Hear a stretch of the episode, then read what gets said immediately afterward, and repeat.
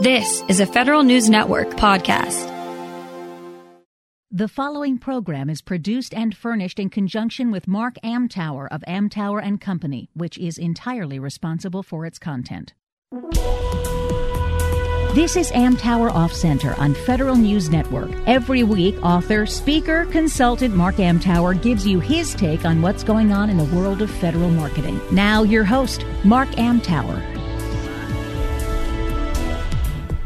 Welcome to Amtower Off Center on Federal News Network. I'm Mark Amtower. I'm here today with uh, a longtime friend, and what is this, Doug? Second or third time you're on the show? I think it's my second. Second appearance. Uh, Doug Mashkuri, Vice President, GM of GovLoop. Welcome to the show, man. Thanks for having me. I appreciate it. We we were on a call for Government Marketing University couple of weeks back, and you did a presentation on uh, something everybody, absolutely everybody, needs to know about now, and that is uh, picking a virtual platform. Yeah, I mean, I, I, think you know when you're looking at virtual platforms with the world going virtual now, uh, and, especially in our space, Mark, of making that quick transition from in-person events to virtual happened quick happened overnight for a lot of us. And you know trying to, to figure out this world quickly you know because we're all so patient that we can just take our time being sarcastic. Yeah virtual platforms can be very important. And we've been lucky enough that at GovLoop we've been focusing on virtual events especially larger scale virtual events you know anywhere from 500 to 4000 people the last six years. So we've had a lot of time and energy spent on looking at platforms and a lot of lessons learned is kind of where we spent our time. So the pivot wasn't as hard for us, but it's challenging. It's challenging for everybody. Yeah, it it is, and it's uh, an immediate challenge. It's not this, you know, kick it down the road kind of thing for anybody right now who is producing their own or still doing events with uh, with companies like GovLoop. You know, the the thing about your presentation on uh, on the ideation call for Government Marketing University was the apparent depth that you've gone to, and not just you know to develop your own platform, but it seems to be a continual learning process for you. So, start us off. Walk us through what it was like before 2020 than uh, when the poop hits the fan. Yeah, so I, I, think you know there was a lot of lessons learned in, in, in virtual events, and when I say virtual events, I'm talking larger scale, beyond a single webinar. When I'm saying virtual events, and you know what we've learned over time is the, the most important thing to remember is who's your audience, who's your community, and who are you engaging with and if you can keep that in mind, you're off to a good start. You know, we obviously serve the government community, and their needs and uh, access to technology is very different than, say, the commercial world. And our number one lesson learned in the beginning was not necessarily all the bells and whistles are worth it. Um, if people can't access it, if they can't easily get onto your platform and find this programming, it doesn't matter how good it looks, no one's gonna be able to use it. And so, you know, what we've learned over years is platform provider that doesn't require a lot of downloads is easier mm-hmm. for the government community, you know, given access into their systems. You know, video can be important, but there's also uh, a lot of challenges behind video. Um, streaming, especially people from home now, can they do they have the bandwidth? Are they getting a good user experience? So I think keeping the audience in mind is important. You know, how you present content uh, is really important you know, right now we're talking about pivoting from in-person events to virtual, and you have to recognize up front that virtual is different than in person. You you cannot create an in-person event in the virtual world. You can educate users in a virtual world, you can engage them, but it's not going to take the place of an in-person event. That one-to-one networking, that in-person can happen in a virtual environment is very different. So I think, you know, the biggest thing I always remind people is let's talk about what you want to accomplish versus can you convert my in-person event to a virtual event? I think you have to understand the medium uh, and understand the target audience and how to deliver that content. Yeah the bells and whistles thing I've uh, I've been invited to speak on a variety of different platforms, and I always request if they aren't going to do it themselves, a rehearsal, not the day of, but like you know the week before, so I can make sure that I've downloaded everything I need to download, that I know how to forward the slides myself if it's that kind of a gig. Uh, if it's just a talking gig, I want to make sure you know the sound quality is good. Some people have made fun of me because you, you've seen this. I wear a headset, and I wear a headset because it's a gamer headset with a pretty good microphone and my computer microphone is not as good as this gamer headset. So whenever I do these things, I'm I'm you know got my earmuffs on, right? No earbuds, the full gig. So I'm not quite sure how to say this, but I, I've been disappointed by a number of platforms in the functionality, and I don't know if it's because of the bells or whistles or what. But um, there, there's only a handful that actually have been approved by FedRAMP. Does that impact your decision on what you use?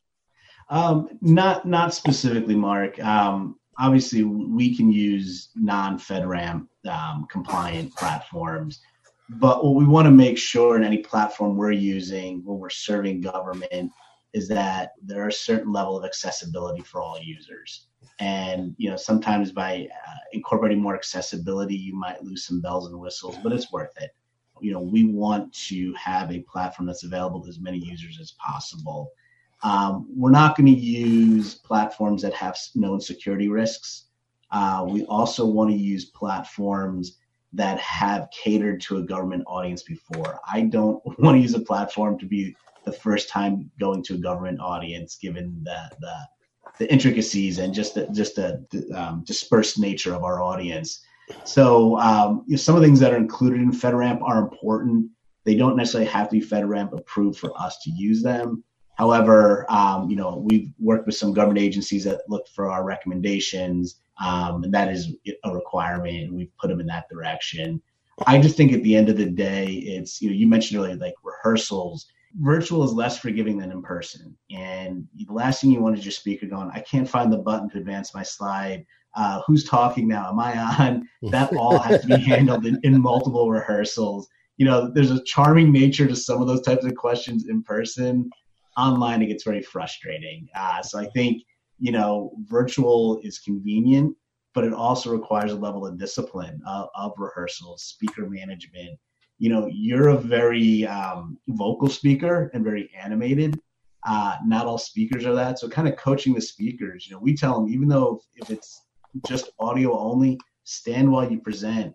Use your hands. Even though people can't see it, it, it brings out the emotion of your presentation. I think that's super important in a virtual environment. Yeah. So for 2020, we, we really didn't have uh, a massive need for this, but the deployment was there. You guys, uh, you know, companies like uh, Peg Hosky, uh, Mike Smoyer did does a number of these things. But what was your uh, take on how companies responded? I mean, how many events were initially canceled and then reannounced for you know two months down the road, but it'll be virtual. So were were you advising any of those companies? Did they use you? It just boggles my mind how quickly some of the companies reacted and did well. Yeah, I think it's a testament to the strength of the market we're in and and the sophistication of, of our marketing community but yeah, we, we were asked a lot of questions uh, up front as both an advisory capacity, but also as a supplier. You know, we talked a lot about platforms. I shared a lot about platforms we've used in the past and the pros and cons of them. I'm very clear to say there, in my mind, there's not a clear number one. All the different providers out there have pros and cons. So it really depends on the type of event you want to do and to really define that up front. Uh, we've worked with a lot of folks, uh, you know, it, it, starting in March that had to convert their events to virtual. Uh, we've increased the number of virtual events we're doing. We've also come up with new ways to do virtual events in different formats. You know, for someone that has a round, an in-person roundtable uh, of the type of event versus someone that's having uh, an event for 200 people in person, to convert those virtually, they can be very different content experiences, and it's not a one size fits all. So we've come up with new ideas. I think the biggest thing I've learned, you know, since March 2020, which seems so long ago, but it's not, is breaking down what do you need out of this event first and foremost, whether it's virtual, whether it's in person, what are you trying to accomplish? Let's work backwards from there to define that. Then the platform will pick itself by doing that. On the platform provider side, you know, since March, I, have seen. Hold that yeah. thought. Let's go to the platform provider after the break. Okay. Uh, we need to take one. You're listening to Amtower Off Center on the Federal News Network. I'm here with Doug Mashkuri of GovLoop, and we'll return right after this. Welcome back to Amtower Off Center on the Federal News Network. I'm here with Doug Mashkuri of GovLoop. You can find him on LinkedIn, uh, M A S H K U R I, Doug Mashkuri, or you can find him at GovLoop, govloop.com. Um, so, platform providers. Yeah, there's a lot and there seems to be more every day. I was I was going to ask about that. yeah, no, there, there's a decent amount, and I, I, think we talked in the prior segment that I, I don't, my personally don't think there's a clear cut number one. We work across three to four different providers at any one time. And I, I think it's really important to do a deep dive with each provider prior to engaging with them. And you know, to start with, have your desired event specked out, what you need specifically, what does the agenda look like? Have that prepared for when you talk to a platform provider because there's a lot of self service models, full service models, what comes with support, what doesn't come with support. It's critical to ask these questions up front. You know, to me, one of the most important questions is have you served a government audience before and how'd that go? Understanding the pricing models. Um, I've seen tremendous price increases. Um, I was going to ask about that too. yes, since March, I've seen, uh, you know, I've looked at past proposals from certain providers from a year ago to now, and you know, five to ten x change. There's a limited capacity, and I think they know that you know they can only serve so many events a day. Right. I, have i've heard that the inventory for a lot of these things is approaching zero. Yeah it is. And you know you have to be careful and you should be asking those questions. What is your capacity and how close you are uh, especially when it comes to event days uh, and being clear on that. So like i said you know at the end of the day the provider and the platform have to meet my needs or meet your needs but it's really important to understand the breadth of their their service. If they say it's easy, just it's it's you know turnkey, ask a lot of questions what turnkey means. And most importantly, Mark, to me, it's that live day support. What does that actually mean? So if I've launched a virtual event and it's 10:03 a.m. and uh, nothing's working, am I calling somebody? Am I calling a hotline? Am I sending an email? I have 500 people that are here. How do I serve them immediately? So I think understanding that level of support super important. Have Have you been in the situation where literally you have X number of hundred people sitting and there's there is no there there? Uh, I've had it in the past, and it, it's a memory that anytime we hit start, uh, I, am very nervous. Not recently because we're, we're, asking the right questions on support. Uh, we've had it in the past where there was a hotline. Mm-hmm. Uh, you call the hotline, you got a voicemail. Uh, so we kindly asked 500 people to hold on until someone returns our voicemail. Um, so that goes to my point of asking these questions up front and clarifying it because you don't want to discover that on event day what support really means. No. Um, so give me a, do you have a short laundry list of vetting questions that you put in front of these people? I know you, you, you uh, ask if they've done government before. The pricing model would probably be among the last questions, certainly important. Yeah. Uh, the support questions, but but what what kinds of functionality are you looking for for different types of events? So for the, those 500 plus people events is it one big room kind of thing where there is a series of people talking to the entire audience? And if so what kind of support do you require there?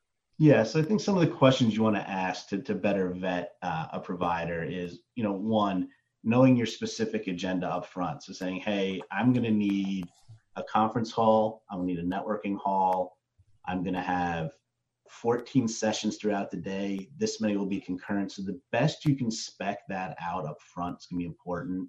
You know, we talked about asking if they served a government audience, asking about does the platform require any end user downloads. That's super important. Doesn't mean it can't work, but you should understand that up front. Understanding the scalability of the platform. Are you just a virtual event provider and not a webinar provider? Do you do both? Some providers only do one, others do both. Important to ask about live, semi-live, and pre-recorded sessions, especially now that we're using video more. Most providers are saying pre-record video sessions, which which I wholeheartedly agree with. Mm-hmm. Understanding, can you do that? Can I submit pre-recorded sessions? I do live sessions? And then semi-live, so it's pre-recorded, but you act like it's live, and you have a live Q and A at the end of that recording. So understand that piece. You know, multimedia capabilities. How do you handle video? Can you have multiple cameras, uh, multiple talking heads at one time? How does that work? And then once again, the support. So not just the support on the day of, but building the environment. Do I build it as the vendor? Um, you know, who's building this? What support is available to me? And I think last is really important is can you send me examples? You know, everyone's demo looks great. You know, there's never a problem in a demo when they demo the platform for you. But I want to see someone's live event. I want to see a client and how they've uh, applied their brand to your platform and how did it work. Um, and then the last thing is kind of license versus this is a one-time fee. A lot of platforms now are going more the software as a service that you buy a license and it's for 12 months uh, versus my one one time fee for this event. There's pros and cons to that on a license. If it is a license, you should be asking, can I do multiple shows throughout the year on this license?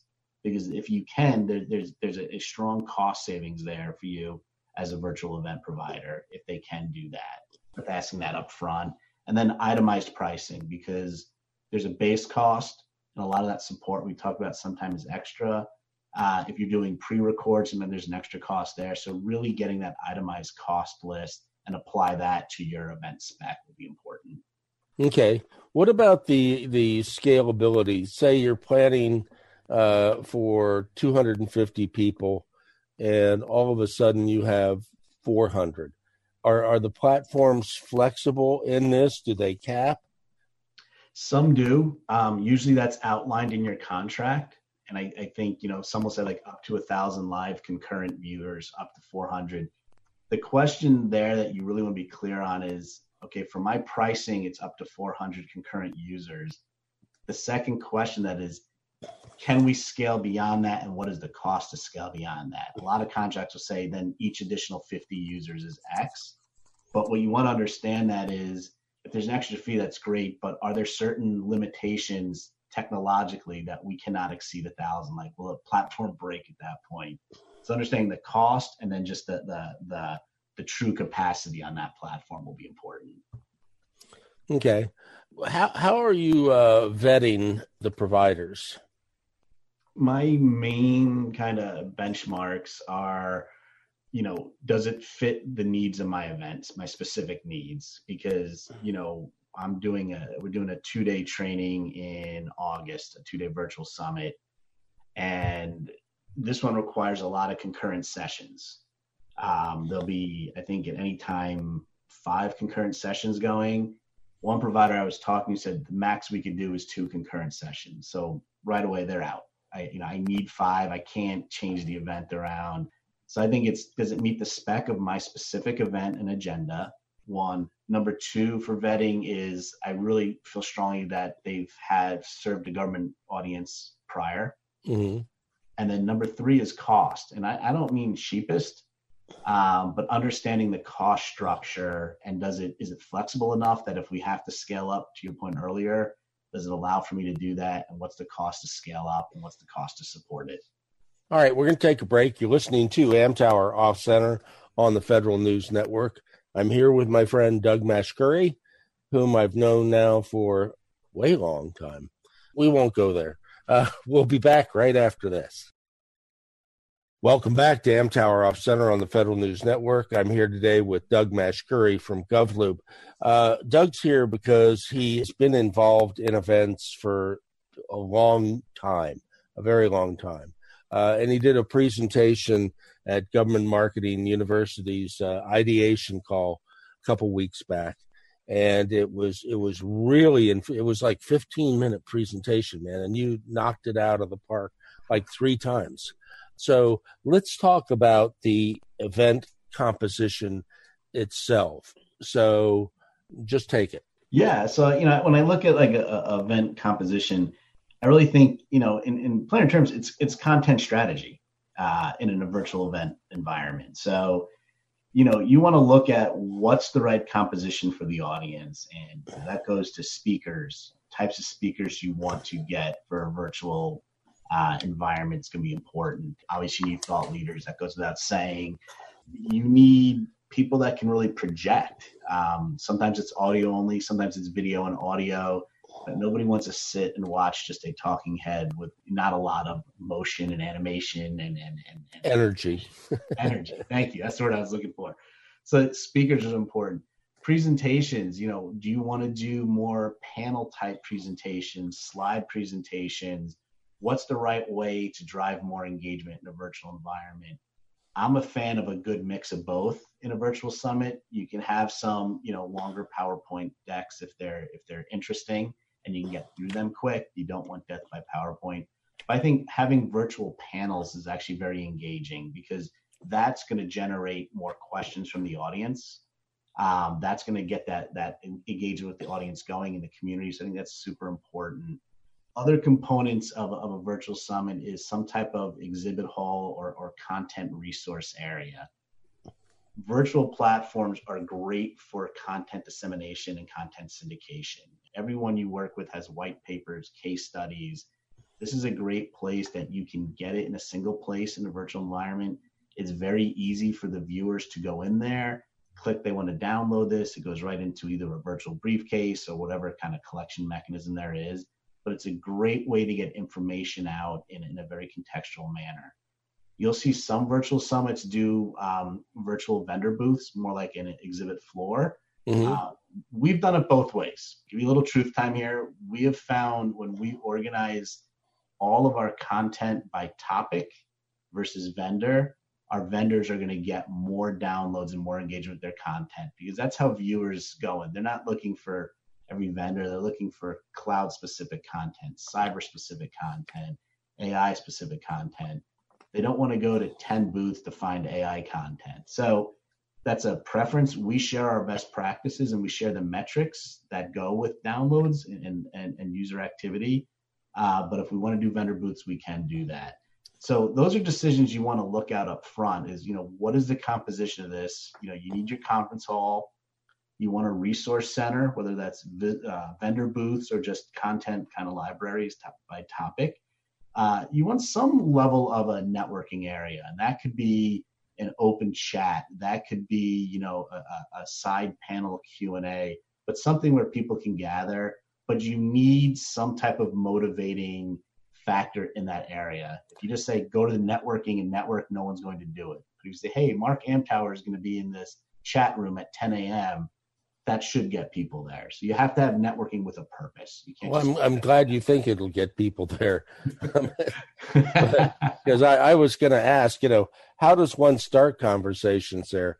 And that that's one of the things that I like. You know, Luann uh, Brosman uh, has tasked me with doing uh, most of the Tuesdays for the ideation call. So what I do is take a topic instead of talking about it for 15, 18 minutes, I talk about it for five minutes. And then I pick people literally who are attending and say, give me your feedback here. What are your thoughts? So I think that is a great way to do it. It's hard to get organic engagement in a virtual environment, but the way you structure your presentations, the way you structure your chats, having open-ended discussions you know using polling that's a great technology to use in a virtual environment. Polling that gives the speakers some idea of the sentiment in the room. It gives them some data to work with then it allows them to ask the audience questions. Having people that you know mark you can call on directly is great too but that's the type of kind of what i call structured engagement or structured networking it's kind of getting that conversation going and then you start moderating it from right it's priming the pump yeah. Yeah. If people still remember what that is. Um, I, I we won't go there. Um, so um, the exhibitors in these things you know these things do not pay for themselves. Most of the events uh, in our market or a great number of the events in our market are exhibitor driven sponsorships uh, physical booths that sort of thing. Are you seeing fewer exhibits in in the larger events? Are you seeing more single sponsorships? What's are there any trends here? Yeah, th- there's a mix of it. Um, I, I, think from a media organization, you know, we definitely see the multi-sponsor, multi-vendor type virtual events, and um, you know, the benefits of virtual in that arena are reporting and metrics and ROI metrics. Um, there's so much that can be tracked in a virtual environment uh, platform right now so, you know, normally if you're doing, you know, a conference track in a virtual summit, you're obviously going to get that attendee list and the registration. But what you're also going to get in most of these platforms, or you should be asking for this type of reporting, is what's that level of engagement? So I can look at my engagement report and say, all right, Mark went to these three webinars. He downloaded five of my case studies, two of my white papers. With that level of engagement reporting, I know much more about Mark what your engagement, what your level of intent is, and I can probably do a better follow up with you knowing what you're interested in. If you're in there kicking tires and just want to learn more about cloud, I'm not going to hit you up with a very strong marketing message. I'm not going to bother you because it's clearly you're in the discovery phase. But if I see you went down a content uh, rabbit hole on certain areas, I want the right person following up with you. It's better for you. It's be better for the organization. So that vendor involvement is super important in the virtual environment, whether it's a sole sponsor or multi-sponsor. What you lose from the in-person is that one-to-one networking and relationship building you get in person. But what you can get in the virtual environment is much more uh, engagement data that helps you really build out and understand the intent of each user. And I think that's undervalued and under uh, represented when you're talking to platforms is what is your metrics and tracking capabilities that value you can provide uh, either for us to sponsor or when a company's putting on themselves that level of data and engagement I, I, think really does pay the price of, of these platforms whatever that cost may be okay anecdotally are you getting feedback from vendors that participate that their sales or bd staff like these leads don't like these leads are following up are they connecting on linkedin are they having a zoom chat with them anecdotally, what what have you been hearing? It's a, it's a mixed bag to be honest. Um, you know, some love them. You know, we have folks that keep coming back to us and doing more now. Others, you know, there's a lot of traditional sales that that if it's not in person, it didn't happen, uh, which I understand. You know, so I think it's a mixed bag. I think over time, and when you start tracking lead success, you know, anytime this data goes into a CRM, you know, two questions I always ask: were you able to bring in all the engagement data that we provided you into your CRM to follow that? Um, very rarely do we hear this was a bust. We're never doing it again. I think the marketing community is taken to it. I think there's a certain level of education between marketing and sales that has to happen uh, in terms of how to use the reporting. Um, but I think overwhelmingly it's it's been positive. But you're always going to have a few naysayers that say, you know, I have to be in person and I don't disagree with that. It's just not a reality right now. Well, I don't. It, is it going to be a reality going forward? I mean, I yes, live events will occur again sometime. The question is when, and are they going to be like they were before? I think it's a great question, and it's something we we visit daily. Um, I bet you do. my opinion is, and there's not a lot of science behind this, is we're not going back to pre-March 2020 days in in-person events. Will they come back? They will come back in some form eventually. Is it Q1 of 2021? Q2? I don't know. The one thing I think that we're not looking at closely enough is for our community, what do our government community, what do they prefer? I don't think there's a lot of folks in government saying, "Oh, I wish there was more in-person events." Yeah, I, I, I, I miss getting on the subway and yeah, you know. so even if restrictions and when restrictions are lifted, have they found more value in virtual, or or has the pendulum swung that way? You know, more so. Mm-hmm. Um, is there going to be a place where it's more hybrid events and maybe you have a smaller in-person setting that's then you know um, repackaged for a, a, much larger digital distribution? The one piece with virtual too that we forget is when you go virtual, you've now expanded your reach. You can get outside the beltway. You can exactly. reach feds in Denver. You you know, so it levels a little bit of the playing field and reach and access too. So I don't think we're going back to the way it used to be. Yeah, and and my other thing is if part of the new normal, and I think it will be, is telework at least on a an occasional or a regular basis, making your events accessible to those people who are going to be working at home, you know, a standard two days a week kind of thing, um, would be a must. They ain't leaving their house to go to an event.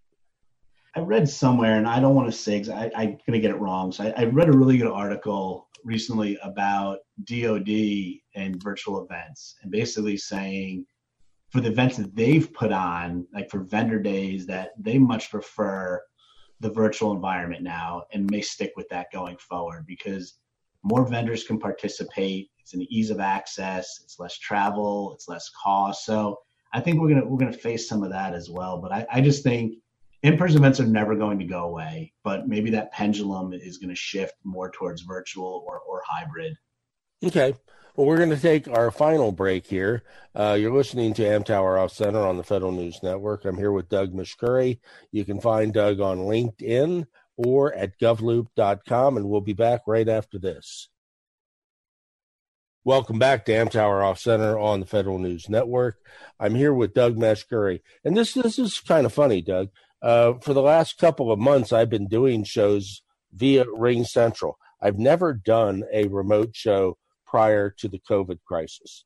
So for the last three months, I'm sitting here in my home office. You're probably in your home office, and we're doing literally a virtual event. Um, just a little ironic, um, especially given the topic.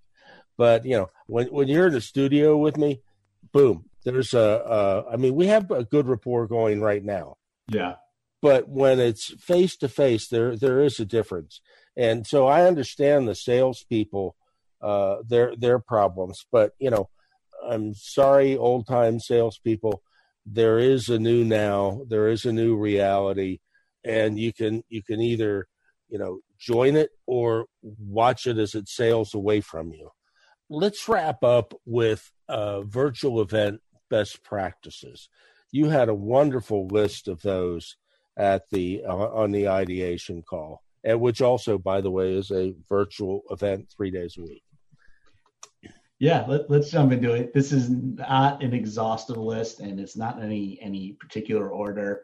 Uh, as I was pulling together for the ideation call, um, I, I, wrote my stuff down, and then I, I pinged my staff at like 10 p.m. that night uh, and got some other input. So there's no no order or priority to this, but couple things that we've talked about uh, earlier, and it's important. You know, function over form. We gotta serve our target audience in the way they want to access our content, and you know, once again, I keep calling it content because everything we do is content, whether it's virtual, in person, events, written word, it's all content and it's in different forms. And I think understanding the government community and how they want to experience this content is important. That doesn't mean you need to take, you know, all the bells and whistles we talked about earlier. If that's going to get in the way and distract from content delivery, get rid of that. So focus on the function of what you want to present. We talked about this earlier, tech issues. Assume they're going to happen, be okay with it, and figure out how to fix it you are not going to have a flawless tech environment regardless of platform. What? Believe it or not, there's just too many variables. And especially now that we're all remote, I love that people can ask questions and you can address most of them, but you know, you're now dealing with 500 different configurations. Uh, the chance that that's all going to work, it's not going to happen. But be cool with it. You know how to fix it. Have your team and your support ready uh, to, at minimum, respond immediately when someone puts out, "I can't hear, can't see." They want you. You need to acknowledge it, like, "Hey, I'm sorry you experienced difficulties. Try this, try that." So if you can respond quickly you've won half the battle of customer service. Manage engagement expectations of a virtual event versus an in-person event, and this goes back to managing internally and externally. Um, you know, your, your your VP of sales would be like, I don't want to touch this virtual stuff. This is not how we do it. Or your chief marketing officer may be like, this is not how we've done it in the past. Mark, you said earlier, there's a new reality. The new reality is we're all virtual um, but understanding and educating internally how virtual events work, how you engage, what you can measure, what you want to get out of it, super important. Don't wait for the day of the event to set those expectations. You can have a very unhappy staff if you do that. You mentioned this earlier. Prep calls uh, are so yeah, critical. Yeah, man. Um, uh, especially for somebody is not technical as me. and both for content and technology, having that prep and having it on the same line is important. And it shouldn't be the morning of or the day of. It needs to be one to two weeks in advance. And if you have to have, because if there's a configuration issue, you have time to fix it. You you can get everyone comfortable. Because the last thing you want is a, a speaker unprepared or a speaker nervous about the platform. Because you can take the best speaker, and if something trips them up on the platform, they're off their game, and that's going to affect the content. So prep is super important. Um, content strategy, talked about earlier, panel discussions, PowerPoint discussions. You know, how do we structure a good panel? Um, one thing that's super important now is panel diversity. Make sure you have a diverse panel. Don't have a panel of all white male, even if it is virtual. It matters. We need diversity in our panels and diversity in how we present content is important. Super important is engagement tactics you know, we talked a little bit earlier about like networking and how do you get the audience engaged. You know, have polls during the presentations, have a robust and allow time for Q and A. Mark, you mentioned it earlier when you moderate. You talk for a small amount of time and then get the audience going. That's what we want. Let's, uh, let's, let's go back to that that moderation yeah. thing. Moderators need to be vetted too, vetted and trained. Yes. Um, you know, our our mutual buddy Dorobek has been a uh, a popular moderator for literally decades, uh, but it's it's part art and and uh, part instinct. But I've seen moderators that just plain shouldn't. I was going to use another word, but yes, moderation and effective moderation are are super important. They're setting the tone they're the ones that have to keep the program moving forward, keep the audience engaged. You can have a super smart thought leader be a moderator, but they might not be engaging. Uh, and that's what you don't want. You need someone that can understand the topic, but more importantly, understand the audience and how to keep things moving along. Uh, a boring moderator equals a boring session. Yeah, and we've seen it when when you get the uh, and and this happens more in live events. Uh, tell me if it happens in virtual, but the uh, the person that raises their hand asks a question, but it's not a question; it's a three day story. Mm-hmm. Um, I'm not known for tact, uh, so I don't have a tremendous problem with just cutting somebody off and say, if you have a question, ask it. If you're telling a story, you know, wait until the break and find somebody who will listen. But you know right now all you're doing is sucking up all the air. Yeah. And, you know, I, have learned in in-person events and I'm monitoring, never let go of the microphone because once someone gets that, you, you, can't get it back. Um, virtual is a little different. And that's where, you know, open chat versus closed chat, you can have different things uh, happen. With an open chat type environment, it's unmoderated. So you could have people that are trolling folks. Um, you know, the good thing is it's not audio, it's it's typed, so you can kind of just skip over that. But you need okay. to be careful of yeah. open chat. Um, I'm a big fan of polls and robust Q and A um, because then you can see the, the questions coming in in your module, and pick the top priority questions. There might be some that are just rabbit hole questions that you don't want to get into. So with a moderated Q&A, you can really drive strong engagement, but also control the flow of, of the session, which is important. Okay. Last thing, uh, a couple closing points. Um, engagement tracking and metrics. I mentioned earlier, understanding what you can track, and you can track so much in a virtual environment makes you smarter as a provider. You can better understand your audience. You can better understand what they gravitated towards and why, what the depth, why they were there that day, what they were interested in. And the more you can kind of create a digest of that engagement, the more value it's going to be to any organization that does virtual events. Um, last one I want to mention is customer service. And there's three layers of customer service in a virtual event. There's pre-event. The moment someone registers, um, that should not be the last you talk to them before the event. You need them to, uh, once they're registered with confirmation emails, talk a little bit about the environment and what they're going to experience when they come in that day. It can be very new to people and overwhelming. So giving them some baseline. Customer service during, you're not going to solve all tech problems, but acknowledging tech problems and trying to help is very important. It shows a level of engagement and commitment to the community. And then after, the beauty of a virtual event is you have all this content that's now available on demand. Use it to your advantage. You can re-promote it, push it out to new audiences. All that is existing there, and it's something real and tangible that folks can use well beyond that event date. So those are my best practices, my friend. Man, this is just a, a, a wonderful uh, uh, laundry list of everything you need to know about virtual and picking and partnering with or selecting a vendor partner. Uh, Doug, thanks, man. Always a fun time talking to you. Oh, my pleasure, Mark. Thanks for having me on. I appreciate it. My pleasure, dude.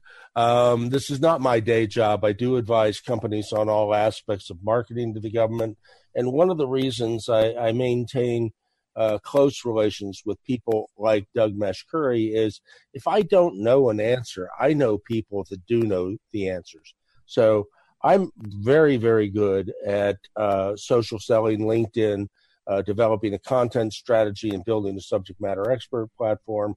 But when you get beyond a lot of things, if you have questions and call me, I'll aim you at subject matter experts across the market. So, uh, Doug, again, thank you for being in that inner circle of mine.